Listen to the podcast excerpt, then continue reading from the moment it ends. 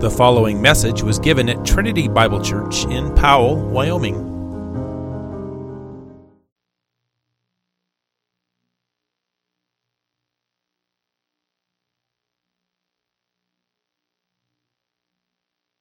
John chapter 13. This morning we're looking at John 13, verses 21 through 30.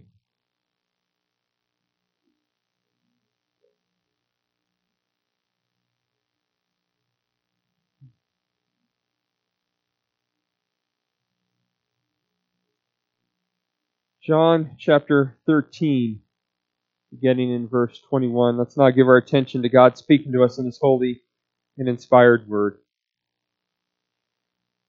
After saying these things, Jesus was troubled in his spirit and testified, Truly, truly, I say to you, one of you will betray me. The disciples looked at one another, uncertain of whom he spoke. One of his disciples, whom Jesus loved, was reclining at table at Jesus' side. So Simon Peter motioned to him to ask Jesus of whom he was speaking. So that disciple, leaning back against Jesus, said to him, Lord, who is it? And Jesus answered, It is he to whom I give this morsel of bread when I have dipped it. So when he had dipped the morsel, he gave it to Judas, the son of Simon Iscariot. Then, after he had taken the morsel, Satan entered into him. Jesus said to him, What you are going to do, do quickly. Now, no one at the table knew why he said this to him. Some thought that because Judas had the money bag, Jesus was telling him, Buy what we need for the feast, or that he should give something to the poor. So, after receiving the morsel of bread, he immediately went out, and it was night. This concludes the reading of God's holy and inspired word. May God now be pleased to add his blessing to it. Well, one of the things I love about the Bible is that the Bible does not shy away from the fact that we live in a dark world. It doesn't sugarcoat that fact. It doesn't try to reject or ignore that fact. And there are a lot of dark times in the Bible as a result. We know of the golden calf incident. While Moses was still up on the mountain receiving the law, they were breaking it at the foot of the mountain.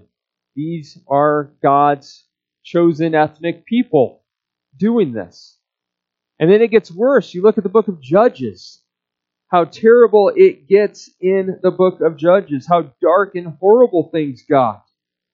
And we know the story of David's terrible sin in committing adultery with Bathsheba and then hiring a hit out on her husband to cover that up. You can think of the abominable idolatries that Israel committed and how Solomon turned his heart away from the Lord in order to pursue the idols of his many, many wives and mistresses. And then there is the book of Lamentations, where women are so desperate that they end up eating their own children. There's a lot of dark times in the Bible that's reported to us. There's no sugarcoating it. And yet, what we are looking at in today's passage is the darkest of them all, or at least beginning the darkest of them all. This passage marks the beginning of the betrayal of our Lord Jesus, who is innocent, blameless, harmless, perfect, and is God Himself in human flesh. Back in John 9, Jesus said that He must do His works while it is still day because night is coming when He can no longer do His work. And what He meant by night there is a figure of speech of when he would no longer do the signs of his public ministry, but that he would be betrayed, that his hour was coming. And right after Judas leaves to go betray Jesus, our text makes an interesting note. And it was night. What our text is saying is that now this night of which Jesus spoke back in John 9 has come. This marks the pivotal point in the overall narrative. It is now time for Jesus to enter into some of the darkest moments in human history the betrayal and crucifixion of the Son of God. But not only does the Bible acknowledge that we live in a dark world and is not shy about reporting it, it also promises that the darkness will not prevail, that it will not ultimately triumph.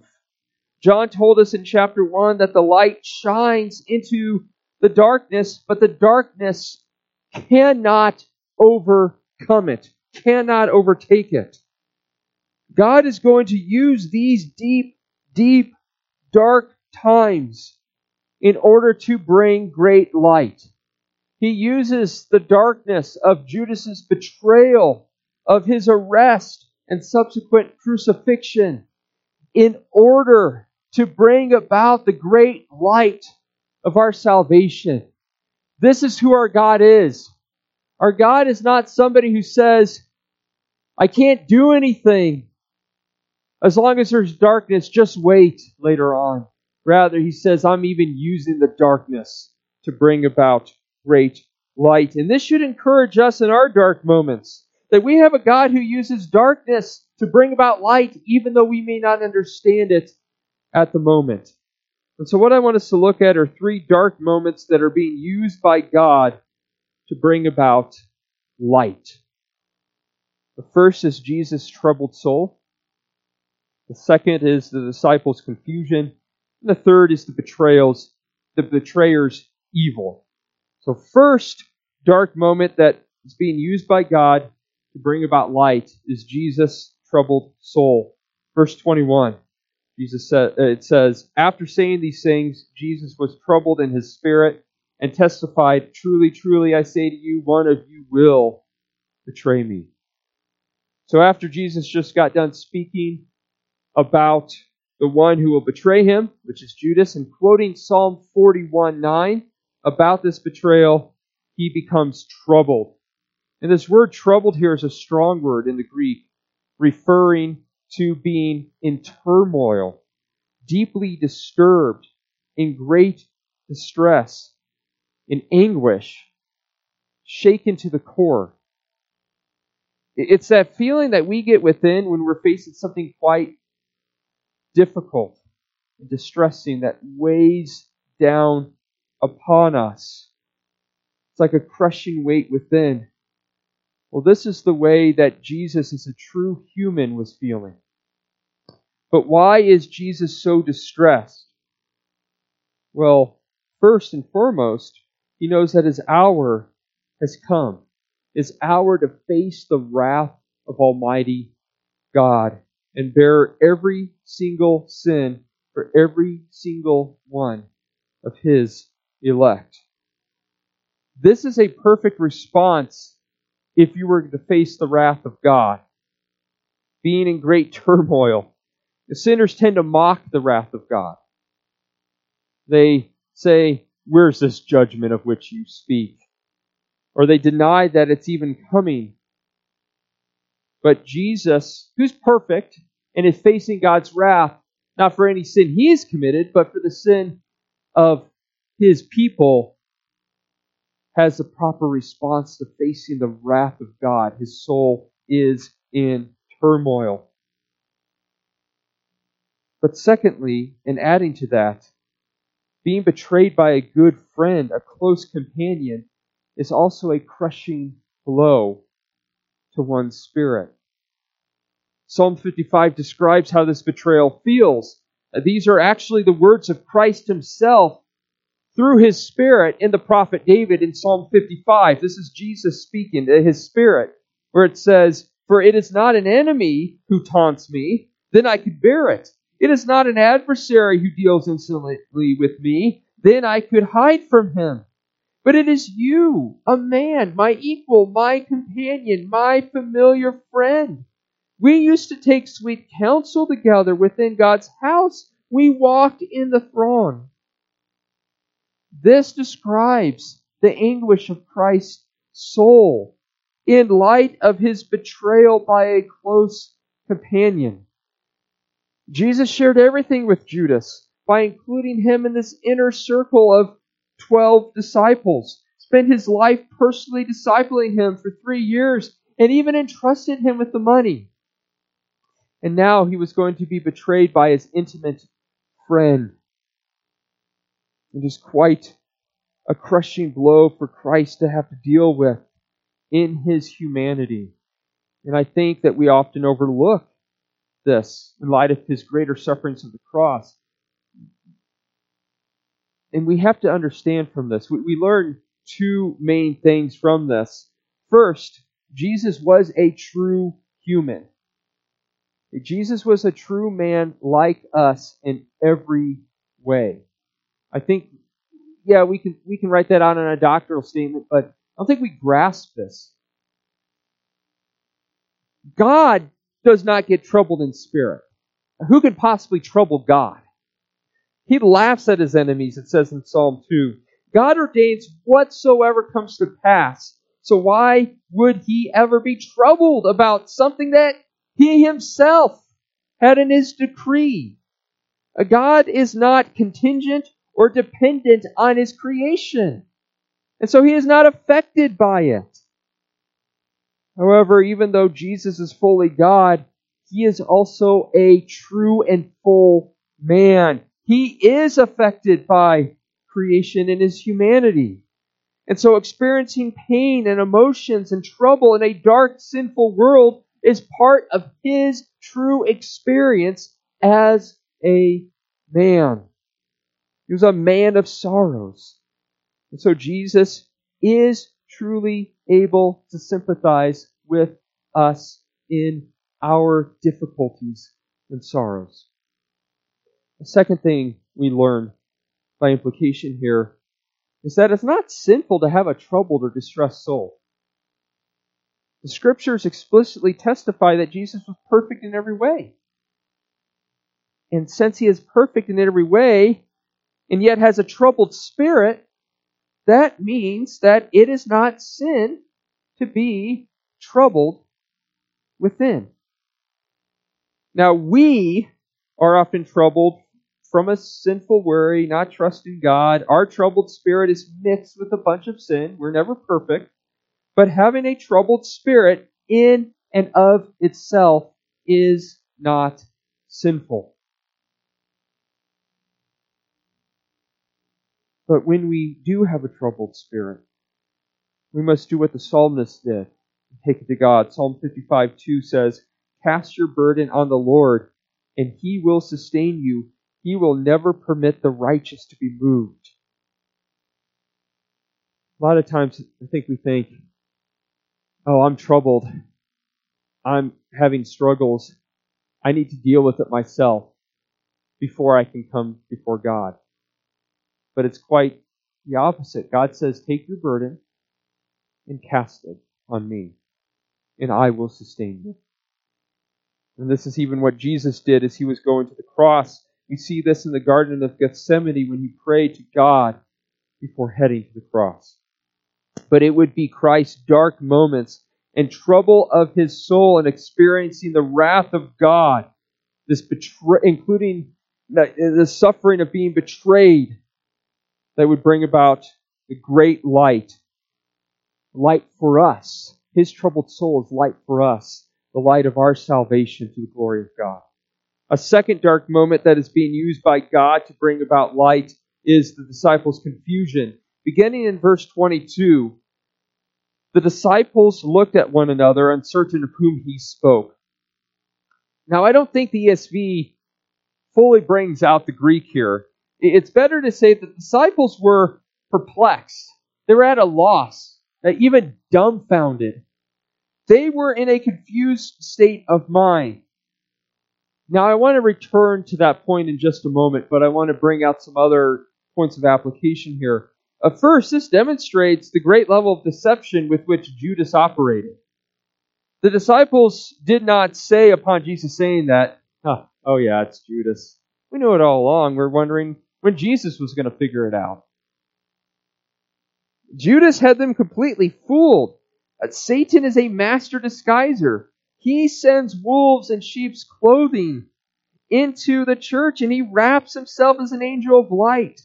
And it worked very well because none of the disciples were on to Judas at this point, even though they lived in close quarters with him. And so Peter motions to John to, to see if he could find out from Jesus who the betrayer was. You see that in verses 23 through 25. Uh, evidently, Peter was not in close proximity to Jesus at the dinner table, so he made some sort of motion to John that he interpreted as ask Jesus who it was. Now, John describes himself as the disciple whom Jesus loved. This is not to say that Jesus didn't love his other disciples. Rather, John chooses to identify himself in this manner. Why is that? Well, it seems to be a humble and modest action on John's part. You know, out of all the disciples, he's the one right next to Jesus, resting on his bosom, which is a place of honor. And so John didn't say, I, John, who was right next to Jesus. Yep, that was me. I was right next to him. He didn't say that. Or even the disciple who loves Jesus. But instead, John calls himself the disciple whom Jesus loves. This is the way that John identifies himself throughout the whole book. John finds his identity not in being one of the twelve. You know, I'm, I'm special. One of the apostles. I spent three whole years with Jesus in a high position. Or even in his love and works for Jesus. Rather, he finds his identity in being loved by Jesus. He says, This is who I am. This is what defines me. I am the disciple whom Jesus loves. And this is a good lesson for us. We too should find our identity, our value, who we are, what defines us in Jesus' love for us. And not our love for Him or what we do for Him. We are to love Him. We are to serve Him and do good works for Him. But we find our identity in that He loves us. That He, as Paul says, loved me and gave Himself up for me. This is who I am. How much happier, how much peaceful would we be if we found our identity and rested our identity in this? We tend to rest our identity in all the works that we do, and, and then when we fail, we say, I'm not doing good enough. Woe is me. But if we found our identity not in how we love Jesus, but how he loves us, how much better would it be for us? And it would actually help us then to increase in our love for him. And we also read that John was laying in Jesus' bosom, chest area. So at certain special meals, like this one here, they would recline at a, a very short dinner table. They would all lay on their left side with their feet extended out from the table and eat with their right hand. And this is why John is up against uh, the, the bosom or chest area of Jesus, resting his head uh, on it, and looks back up at Jesus to ask him a question. Now, it may seem very strange to us that two men are this close, but it would not be strange in their culture back in their day. But the, the main point is the confusion of the disciples. That's what come back to here, which comes as a result of a dark moment Yes, they are confused, particularly over who it might be that would do this, but the reason they are even perplexed over who it is to begin with is because of what the issue is. The, the issue is that one of them is going to betray the Lord. Oh, yeah, we can understand if one of those angry Jewish leaders would do it, but one of us? One with the, the inner circle? They are perplexed and even dumbfounded over a very dark and evil act that is about to occur. And to apply this to us, you know, many times in our life, it's not so much the pain or troubled spirit, but the confusion that is so burdensome during dark times. It's the unanswered questions that weigh heavily on us. Why did this happen? Why is this happening? When will things get better? Will they get better?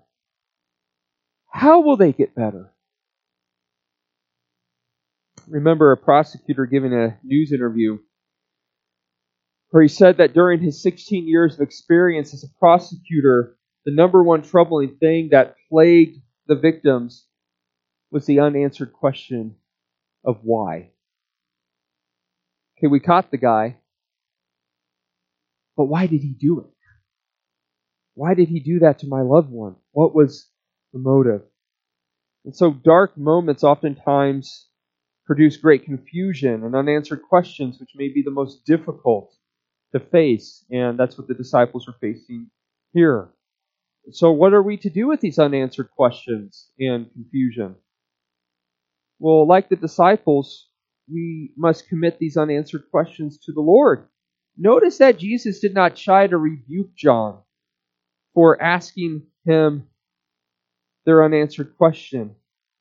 This is not to say that we sinfully raise our fist against God in the sense of, Lord, what are you doing? If you were wise like me, you would have done things differently according to my own will. But rather in the sense of trusting Christ with our concerns and confusion, coming to Him, casting our burdens on Him, laying them at His feet, speaking to Him the way the psalmist speaks. Oh Lord, why? How long?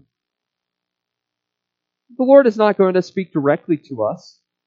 But he may give us an answer as we read his word. Or he may give us an answer through his providence. Things become clear later, or the advice and counsel of others. Or that answer may be silence and simply to trust him. To trust him even though we may not understand yet. And this is the most difficult one. Not having answers, but simply trusting God despite not having the answer. But maybe God's purpose is that we not know everything, but we simply learn to trust Him. And we may not get an answer until later, like these disciples did with regards to Judas, or we may have to wait until heaven before we get the answer. But then when we get to heaven, we may be so overfilled with joy that we may not even care anymore. The third dark moment that is being used by God to bring about light. So we have seen first Jesus' troubled soul, second, the disciples' confusion, third, the betrayer's evil, beginning in verse 26. This is Jesus' response to John asking him who the betrayer is. Jesus answered, It is he to whom I give this morsel of bread when I have dipped it. So when he had dipped the morsel, he gave it to Judas, the son of Simon Iscariot. So here, for the first time, Jesus identifies who the betrayer is. Now, given that there's no response mentioned by the disciples and they still don't understand what's going on, nor did they detect anything when Judas leaves, uh, we deduce that Jesus must have uh, only said this to John and the rest of the disciples didn't hear, or even so, they still don't understand what's going on. And one of the reasons for that is because what Jesus did here is actually a sign of honor and friendship in their culture. Dipping a morsel, a piece of bread, in a bowl and then giving it to a guest is a sign of honor and friendship in their culture. And so Jesus is actually extending to Judas a sign of friendship and honor. It could be that Jesus was giving Judas every chance to repent even though he knew that Judas was not going to. He, is saying by this symbol, Will you take my friendship and honor? It is certainly an act of kindness and goodness that Jesus was extending to his enemy, even knowing full well what he was going to do. Uh, there's no malice on Jesus' part. Jesus is even loving him, knowing full well what was about ready to happen. And this would explain why the other disciples didn't suspect anything. But Judas refuses and instead turns away from Jesus to follow Satan. Verse 27. Then, after he had taken the morsel, Satan entered into him. Now, this phrase, Satan entered into him, is strong language. This doesn't mean that Judas was completely innocent, fully on Jesus' side, and then suddenly Satan overtook him, and now he's desiring something evil that he never desired or imagined before. That's not the case. Neither does it mean that Judas was neutral or ambivalent to the situation, but that Satan possessed him and suddenly he wants to do this evil. Rather, as John Gill says, he's a particular Baptist, used the, the term anachronistically, a Reformed Baptist from the 17th century.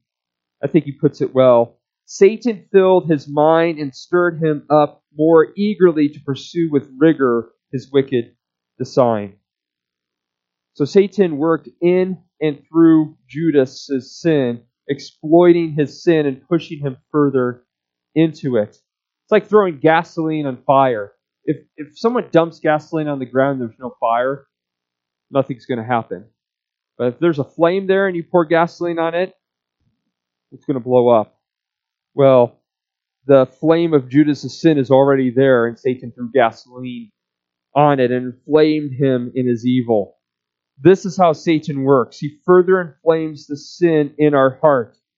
But Satan does not spook us, hide under our bed like a boogeyman. He does not work by bringing weird or strange phenomenon like Hollywood or Halloween, scary movies where it freaks us out. Rather, he works in a way that draws us draws us closer to him and to find pleasure in our sinful flesh. This may show up in greater temptation or stronger or more frequent sinful desires and thoughts. Satan also loves to cause divisions and dissensions, especially in the church, because a kingdom divided against itself cannot stand. So, of course, the gates of hell try to prevail against the church. They won't, but it tries. It usually works through divisive people. Now, for unbelievers like Judas, there is no guard or protection against Satan. There's no spiritual immune system, if you will. But for believers, we have the Holy Spirit dwelling within. We have God Almighty dwelling within, He's greater than the one in this world. We have all the grace, power, and spiritual resources from God to stand against the evil one, to resist the devil, but by His grace, we must exert effort to do that. However, because of our remaining sin, we will continue to struggle. We will continue to wrestle with our sin. And sometimes we resist our sin and the devil, and other times we don't. But in Judas's case, he followed Satan, but it was also in the plan of God. Look at the second half of verse 27. Jesus said to him, What you are going to do, do quickly. Notice Jesus did not say, Please don't do this. I, I beg you, it would be bad for me. It would ruin my plan. It would throw a wrench in my plan. Rather, Jesus gave Judas a command to do what he was going to do quickly. Now, this is like the book of Job, where God gives Satan permission to do what he was going to do to Job. God is not threatened by his greatest enemy, nor is his plan frustrated by evil. God works out his plan, even using evil for good. He is in complete control and uses evil and darkness to bring about good purposes. You can argue that the cross was the most evil thing that ever happened to crucify the Son of God, and yet it brought about our salvation. But at the same time, you may not even be aware of it like these disciples, how God would be using darkness and evil for good. Verses 28 through 29. Now, no one at the table knew why he said this to him. Some thought that because Judas had the money bag, Jesus was telling him, buy what we need for the feast, or that he should give something to the poor. So, this is the time of the Feast of Unleavened Bread, so it would make sense in their culture that he would go out and buy something for the feast. And it's also during this time that the authorities would be opening up the outer gates uh, to the temple for the poor, lame, and blind, uh, blind and lame in order to uh, beg. That was part of this feast. And so say, oh yeah, maybe he's giving something to the poor. So that would make sense. But in reality, Judas was, Judas was leaving to commit a very dark act. Verse 30. So after receiving the morsel of bread, he immediately went out, and it was night. So after G- Judas took this sign of friendship, he immediately leaves to do the exact opposite and betray him. And thus the night begins in the narrative.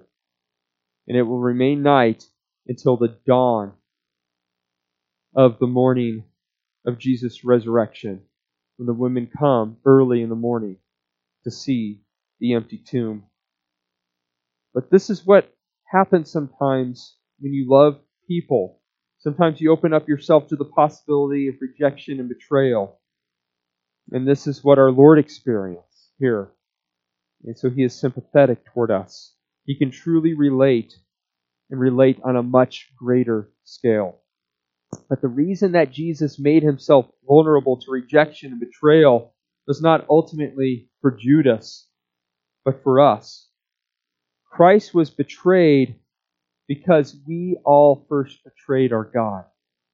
We turn our backs on our God and Creator in that He is so good to us. What did He fail to give Adam? He gave him a whole garden. He gave him everything that he could want. He gave him an extension of his own friendship. Creation is the most hospitable act you can ever think of. God doesn't need us, God doesn't need his creation. And yet, God, out of pure generosity and love, created us so that we may enjoy him. And what did we do in our first father? We turned our back on him. We refused his love. We exchanged the glory of God for a lie and worship and serve creation rather than the Creator. We are like Judas, who have taken the kindness of God and turned our backs on Him to live for ourselves in our sin. And we are often more concerned about how others have sinned against us than how we have sinned against God. We don't realize how serious of a sin it is to turn against God. It deserves facing torment forever. But Christ made himself vulnerable by becoming a man, coming to earth to be a man of sorrows, opening himself up to the rejection of his close friend, his own ethnic people, and of his enemies, the Jewish leaders, even commanding him to go and do what he was going to do for the good of our soul. And ultimately, he faced the rejection of his Father on the cross when he took the wrath of God that we deserve for all our sins. But the Father turned his face away from his Son so that his face would be made to shine brightly upon us. And so God used these deep, dark moments to bring about the light of His salvation upon us. If God could take this greatest darkness to bring about great light, then can we not trust Him in all of our dark moments that He's working it out for light?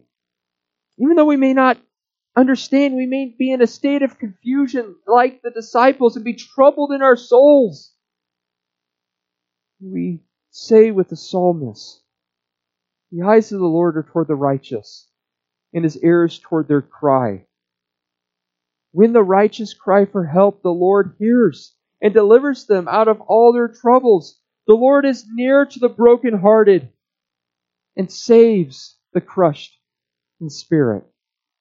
Even though we may be in anguish, we may be in distress, we may be confused, let us remember the truth that our God makes light out of darkness. And one day it will all be over, and we will forever bask in the light of His glorious face because His face is turned against our Lord on the cross. Amen. Let's pray.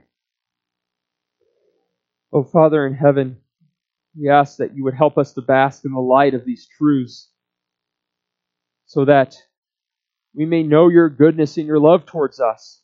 Let us know it deep within our hearts that we may grow in our love for you, not to find our identity in our love for you. We are, we are weak and pathetic, but in your great love for us, to bask in that, O Lord, causing us to be stronger and to walk more and more in holiness. We ask this in Christ's name. Amen.